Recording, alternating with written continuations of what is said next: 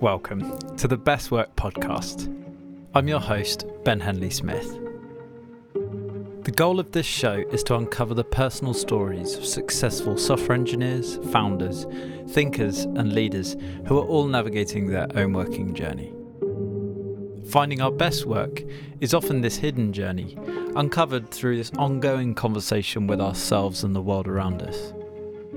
Every one of these episodes is packed, full of timeless ideas you could apply to your own life.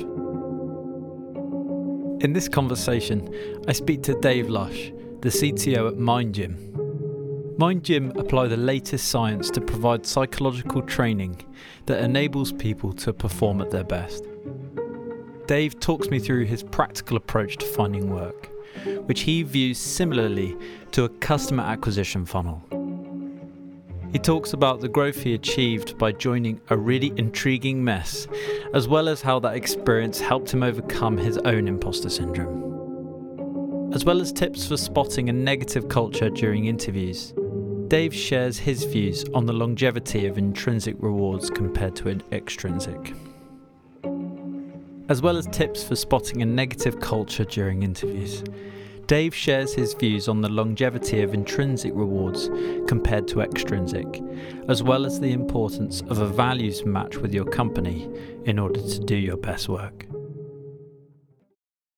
What's the funnel? Is when when you are looking for a job, um, I guess it's the same as like a customer acquisition funnel. You know, there's a very wide end of a funnel that everything goes into. Um, and then there's the tip of the spear on the far side, which is for success and is the conversion. But in my head, this is your funnel for a job search. So is I um, I'm going to apply for lots of things. Um, some of them are never going to come back to me. Some of them are going to lead to an interesting conversation. Some of those interesting conversations are going to, I, I get really emotionally attached to a job and I'm, I can not wait to work there. They're never going to come back to me. And it's just going to, it's going to disappear into the ether. Um, and it's going to become less and less and less as you work through the funnel until you get to the right job and the one that you're really looking for.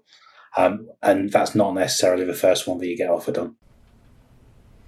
It's almost like don't don't get too attached at the beginning because the the likelihood is the laws of nature mean that that thing you are really interested in at the beginning either won't, won't work out or, or just isn't going to be right.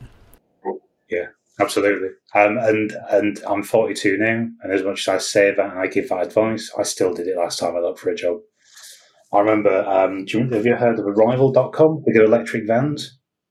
Yeah. Um, I remember applying there, and it just like, oh god, that'd be amazing. I'd love to work there. Never heard back. Mm. Yeah, so, yeah, it's difficult to do. Did you adopt the funnel at the beginning of your of your time, or was this something you no, learned like early in my career? Um, yeah, it's yeah. just something that I've found myself iterating towards. Um, definitely uh, early in career, didn't do it all. And it's only probably my last job search that I formalised it and structured it in a Trello board. So I, I gave myself a way of organising the information instead of just holding, mm. you know, trying to hold everything in your head and being not as organised as you could be. I'd love to go back to the start and Visa because you've got a really interesting background going from Visa to Onzo and then now Mind Gym. The big bit there being your progression at Visa, like that must have been that must be so different from Mind Gym now. What's the story there? Yeah, well, so I actually worked somewhere before Visa as well, but it's pretty. It's just a little footnote mm. at the hmm. bottom of my CV. So I was um, in a place mm. uh, like a ten-person company for four years before Visa, um, and then thought I need to. I want to, well, I need. I want to go and get a big brand on my CV, just something that's recognisable as um, like the next stage of my career. Um, had a choice of Lockheed Martin or Visa and thought, actually, I want to go. Visa was more varied in terms of the people that were working there and the backgrounds, etc. Um, and it was. it was like working for local council a little bit at first. So I'd gone from like this fast paced 10 per, 10 person business into a large corporate, so understandably quite risk averse um, and and and just told repeatedly, slow down, slow down. You know, take take your time a little bit more. Um, and I guess I, I, spent nine years at Visa um, and progressed from a, like a junior engineer through into engineering manager roles, and then uh, looked after sort of digital development area and then helped set up engineering for an incubators area. Um, and as much as I said, I say it was risk averse, I think I, I was patient and I spent time um, trying to I guess trying to get control of our dev environments first of all, and then the ability to push into production environments. So you have the ability to move quickly, basically, which is the antithesis of working in financial services. Um, so we, uh, and yeah, and it, it, it, was successful and it worked really well, but it just took a long time to get there, um, and a really enjoyable journey as you're um, learning not just the technical skills, but then learning the, the management, the leadership skills as well, and then influence in a in a not the fastest organisation. It's amazing that you're able to have the the characteristics to like deal with the big company, but also the smaller company. What was the incubator part to that? Was there a part to it where at Visa it was you were dealing with slightly smaller companies? Yeah, um, yeah. So the um, up until a year before finishing there was still sort of big internally facing large product builds, um, and then the final year was a shift towards um, setting up more of an innovation area um, in Visa. Um, and we were we building sort of new pilot products effectively. So we weren't we're dealing a little bit with small partners, um, but it wasn't necessarily about God, it definitely wasn't like that small startup culture or anything like that. But it gave me a taste for it oh. of you know building um, new simple products from greenfield ideas. Um, so then the shift into Onzo, if you want me to go on to it, I'll.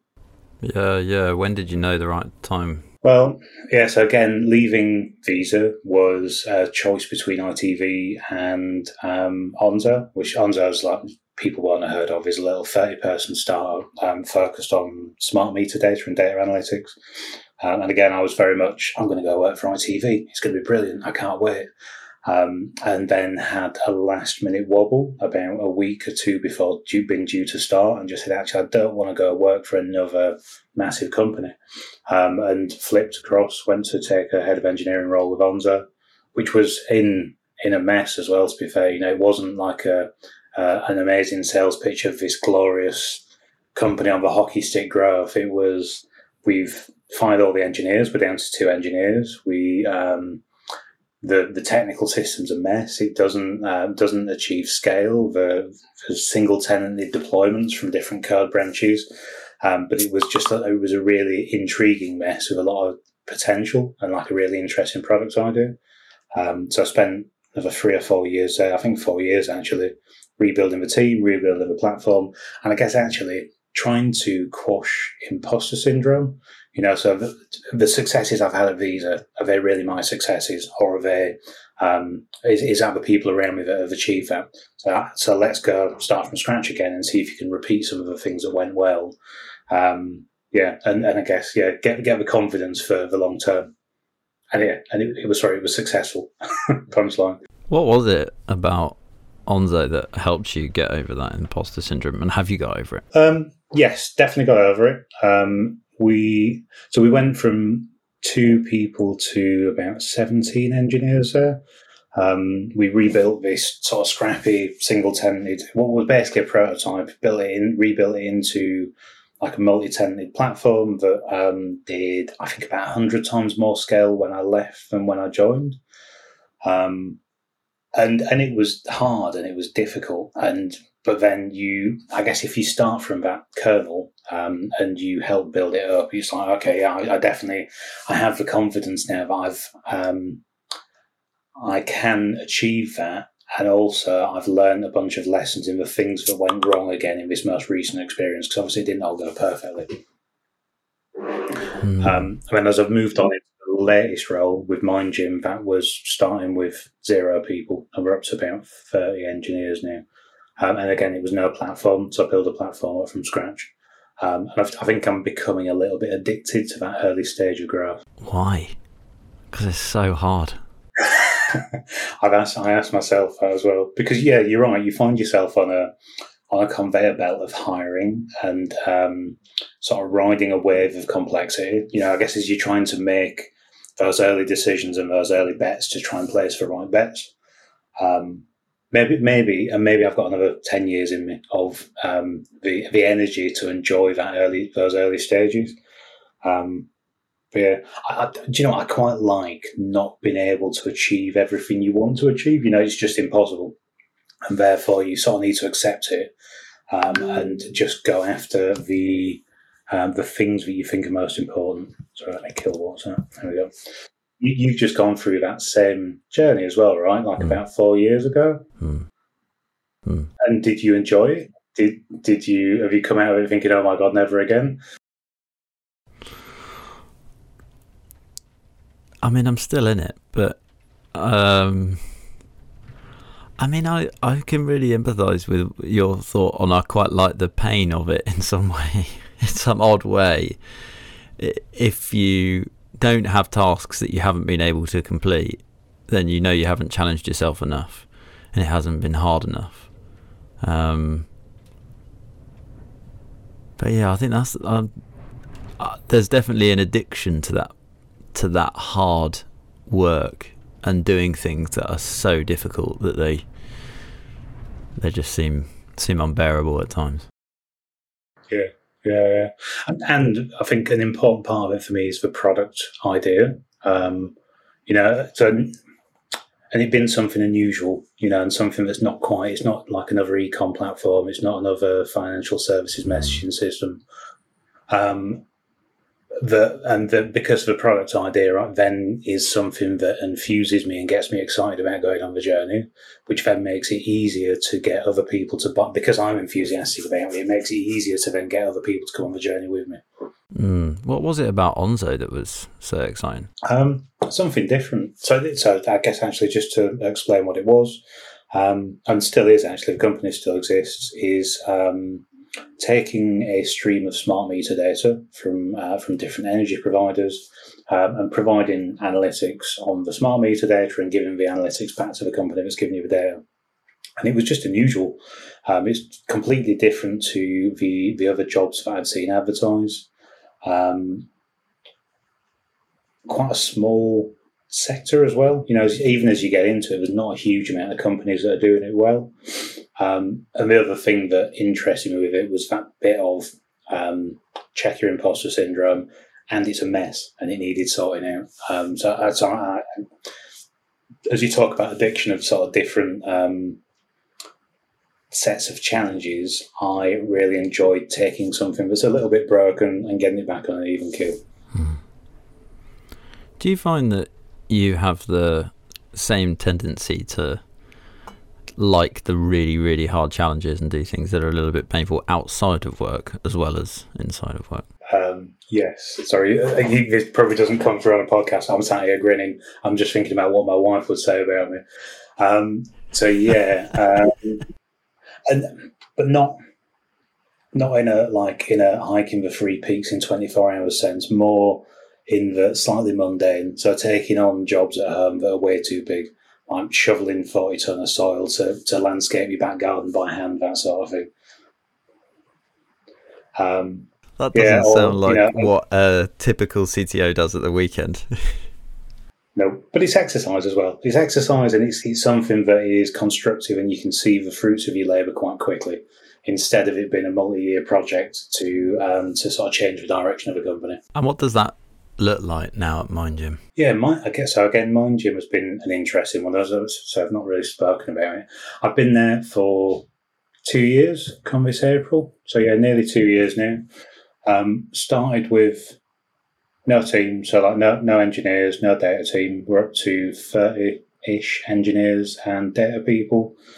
Um, putting new products together from scratch. Um, and it's and as a business again like an unusual domain. So not you know again not another ecom platform not another um, sort of financial services thing um, is oh god it's like behavioral science backed um, management and leadership. Um, so you know like driving behavior change inside businesses. Um, and so and that behavioral science part of it about completely different domain to anything I've done is what part of what's drawn me into this one. In fact, as I was looking around in the last set of opportunities, it was it wasn't even a decision. It was like a really easy, yeah, that's definitely the thing that I'm going to go and do.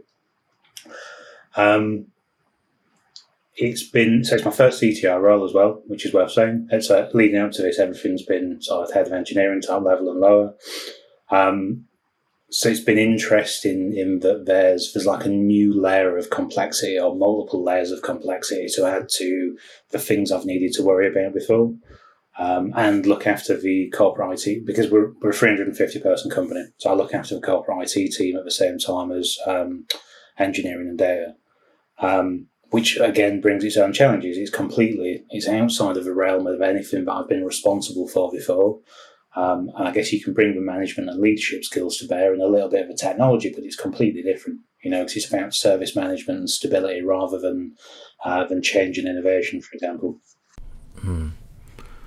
I'd love to dive into what position you were in as you were leaving Onzo and how you were making the the decisions here. Um, sounds like there are almost two things that are happening. One is you use that funnel for the first for the first time. How how did you go about doing that? And then the second is given that this is your first CTO role, did you proactively choose to only go after CTO roles there, or did it just come up? So yeah, I guess answer the question two parts. I'm going to answer the second part first. Um, I didn't intend on moving into a CTO role. Um, it was um, it was the role that caught my eye rather than me consciously going after one. I think I always thought I'd like to be a CTO at some point. Um, but in terms of applying, I was looking at everything from senior Kotlin engineer um, through uh, quite a lot of head of engineering roles. I think this was the only CTO role on the list. Um, and yeah, it was absolutely it was the role in the company that caught my eye. Um, in terms of um, using a funnel to track my applications. I guess I've been using Trello reasonably heavily in the day job before I moved. And, and it just made sense. You know, it was an easy way to add a few columns and keep track of where I was in terms of stages. Um, but then just found myself on the actual Trello cards as well. If you know, you, I guess in in a Trello cards for people that have not used it, you can go in, you can add a description, you can add comments, etc. So it was a really easy way of keeping track of my uh, my background research on each company before I went into an initial conversation. Um, maybe links to the profiles of the people that I was due to speak to, um, any questions that I wanted to ask. Um, and it was a dead easy way of adding my notes off the back of those different interview stages as well um, and just keeping track of it all and then either moving it across the board or just shutting it down and getting rid of it. How did you do your due diligence on Mind Gym? So again, you can't you can't see me smiling. Um, so part of the due diligence was my dad has been a financial director for years. Um, so part of it was using his his knowledge of understanding the I guess the commercial structure of a business and as the company you're about to go and work for, a sound and good idea. So that's that's like the uh, that's one part of it. Um, and actually, so my dad's an accountant, my dad's wife's an accountant, my brother's an accountant. So I guess leaning on that side of the family to help Helpful. me on the financial side. Yeah. Um, but I guess that that's like hygiene level. That's not the you know is this the company you really want to go and work for? Um, so alongside that, I guess how I'm trying to think generically, how do I go about researching any company before I go and start there? Um, so I'd start with, interestingly, I don't start with the company's website. I maybe have a quick little look just to see, do I understand what you do? Or can I understand what you do from your website as well? Do you communicate it clearly? Um, if it's a certain size of company, take a look at the Wikipedia article just to sort of get a look at the, the history and what's shared out there in public. Um, start looking on LinkedIn um, just to understand how many employees do you have on there, what's the size of the company, do I recognize the profiles of people in there, do I have uh, mutual, um, you know, do I know people that work there, or are there things like second degree connections going on? So do I know people who know people who work there? Um, Glassdoor reviews as well. Um, and Glassdoor reviews, there's always going to be some positive and some negative, but you know, taking taking a look through the detail of some of those to really understand are there common grievances or are there common positives that are coming out of it. Um, if it's sorry, I'm going into quite a, long, lot of detail there, but if it's like a funded business as well, start looking at things. No, it's really helpful. Um, start looking at things like Crunchbase to understand the funding rounds a company's gone through. Um, do you have any public GitHub profiles? Um, sorry, not GitHub profile. Do you have a, any public repositories in your GitHub organization? Um, especially if I'm going for a technical test as well. I shouldn't say this because if people are going to interview with MindGym, they'll go and look in our public repositories.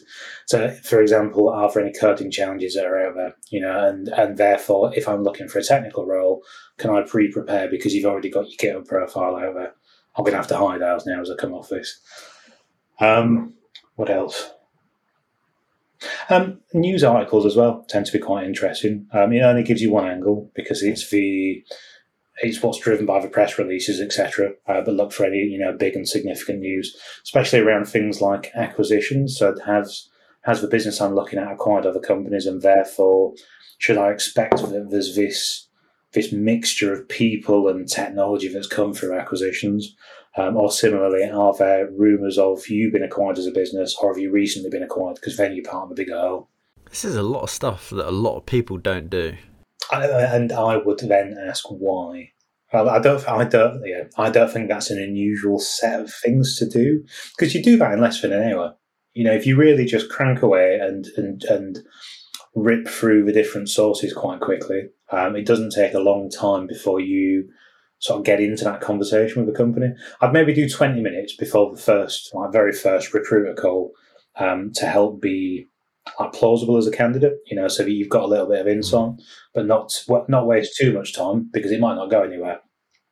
And then I guess do like another half an hour before you get into speaking to the hiring manager. Um, and then only do a little bit more if, you, if I'm really then trying to answer my questions of do I want to work here or not. I'm sorry, all I was going to say is I'd find it shocking that other people don't do that.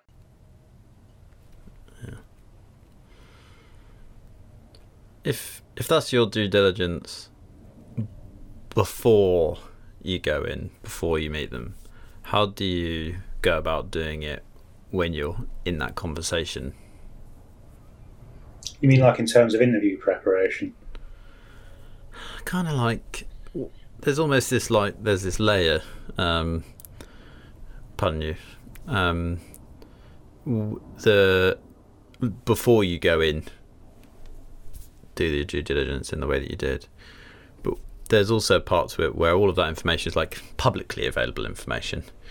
Um, what other information do you try and garner that's not public? Um, I guess that having that information turning up to an interview helps you prepare with the wrong questions so that you can sort of push buttons with interviewers and um, and tease away at the things where you think there might be challenging areas. You know, so if you think there's struggles with funding or particular relationships in the business, that sort of thing.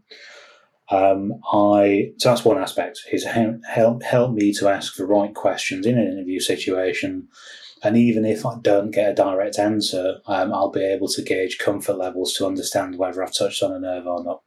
Um, and actually, um, I what I'd be looking for in terms of the people that I want to work with is really good candor.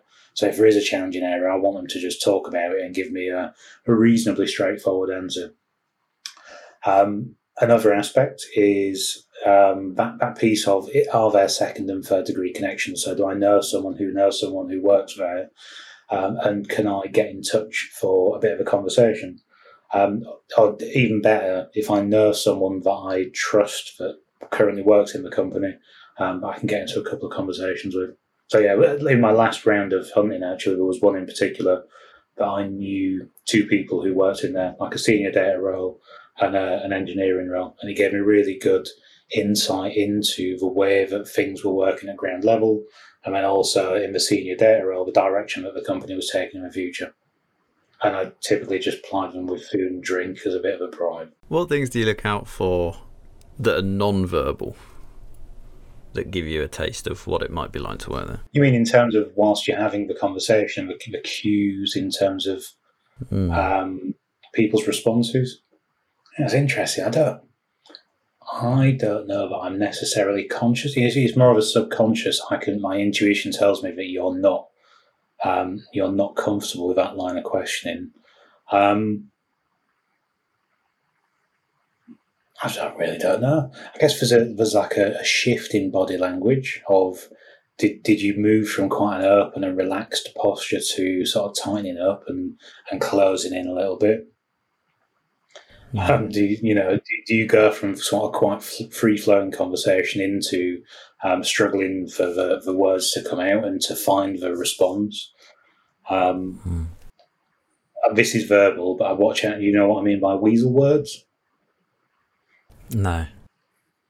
Uh, weasel. The the business, you know, the, like the business fluff language as somebody starts trying to fill the gap as we're okay, trying to think about right, how do I how do I answer this, um, and start saying a lot of things, uh, start start speaking a lot without saying anything is the best way of putting it.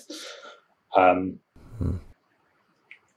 Yeah, it's become harder as well, right? Because a lot of what you do now is remote. You know, so as much as I we're talking now, it, it's almost like we're talking through a potato camera a little bit because it's really pixelated.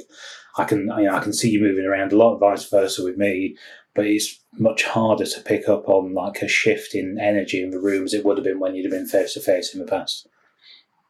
Um, actually, that does touch on one more thing. That I guess if there are two people interviewing you, to watch for little for the little um, looks between those two people as you say something or, or ask something. You know that look of discomfort as one person looks to another and as if to say, "Am I allowed to talk about that?" Especially when it's a little bit hierarchical. That can tease one more thing out as well, actually. Um, that um, especially when you, if you have like a hiring manager and a, and a direct report that are interviewing, um, something I try and do when we're interviewing is if somebody asks, uh, you know, the type of question about what would you change about working here, um, try and explicitly say to the people that are my direct reports, just be really candid, you know, and say it clearly in front of the interviewee as well. Um, and I'd almost want to see that in, in any place that I'm looking to go to as well. You know, for the for the for the manager or the leader to be trying to break down the hierarchy a little bit and to push for candor with candidates. I'd like to switch gears a little bit and and ask how do you know when you're doing your best work? There, a, there are a few indications. Um, there's there's the happy feeling of I have a list of things I was trying, you know, like a list of impacts I was trying to have for this week or for this month or for this quarter, and I've achieved the things I was aiming towards. Um, there's the, the secondary effect of, and I can see the impact that this has had. So this has moved the needle in terms of you know, some key numbers move, for, for example. I can see the evidence of the shift. Um, you have a team that you can feel the sort of buzz with, that people are happy, your, your attrition's low, people are sticking. And I guess that's, that's partly like a facet of my role as well. You know, it's all about creating that happy environment that people, actually, happy is not the right word. Um, but creating the environment where people are infused and, and want to stick around and want to carry on working there. Um, so yeah, therefore low attrition and and it makes it even easier to hire in and to bring new people in because we see it in the people that are interviewing them. Um, and and as much as I've said that happy is not the word I'm looking for, for me I need to be enjoying it. You know, I need I need to be motivated and um, and excited about the things I'm doing day in day out. Someone said to me quite recently as well, actually, that um, there's an important bit that your your values tend to be quite stable. You know, and your values don't tend to change even though you move across different companies, and therefore you need to be in a company where the values of the company match match your own. And if you find those two uh, sort of incongruent and not matching each other, you'll be quite un- quite unhappy quite quickly. Um, I think I've probably not noticed because I've been lucky that the last the last three groups of people I've worked with have all been quite well aligned. And have you made a proactive, conscious effort to understand your own values? Nope. no, unfortunately, yeah. Um, I, I tend, I just gravitate towards what the things that I enjoy, um, and try to do the, um, trying to do a decent job of the things I don't enjoy, and by by putting lots of effort into the things I do enjoy, and and just good enough into the things I don't enjoy, it sort of led me down a certain path. I realise that's not about values as well. Um, I guess as much as I say no, I have reflected on them a little bit in the past. Um, and definitely things like um, my moral compass is very important to me and my integrity. So I'm, and the, I guess, been very I mentioned it a few times in this conversation. Actually, been very open and candid with the people that are around me, um, because it, then it allows me to not wear different to not wear masks that are too different for different conversations, mm. um, and it just mm. makes my life easy. I can just I can just be me as I sort of bumble along. Basically, bumbling is probably not the best way to describe a career path for a CTO, but.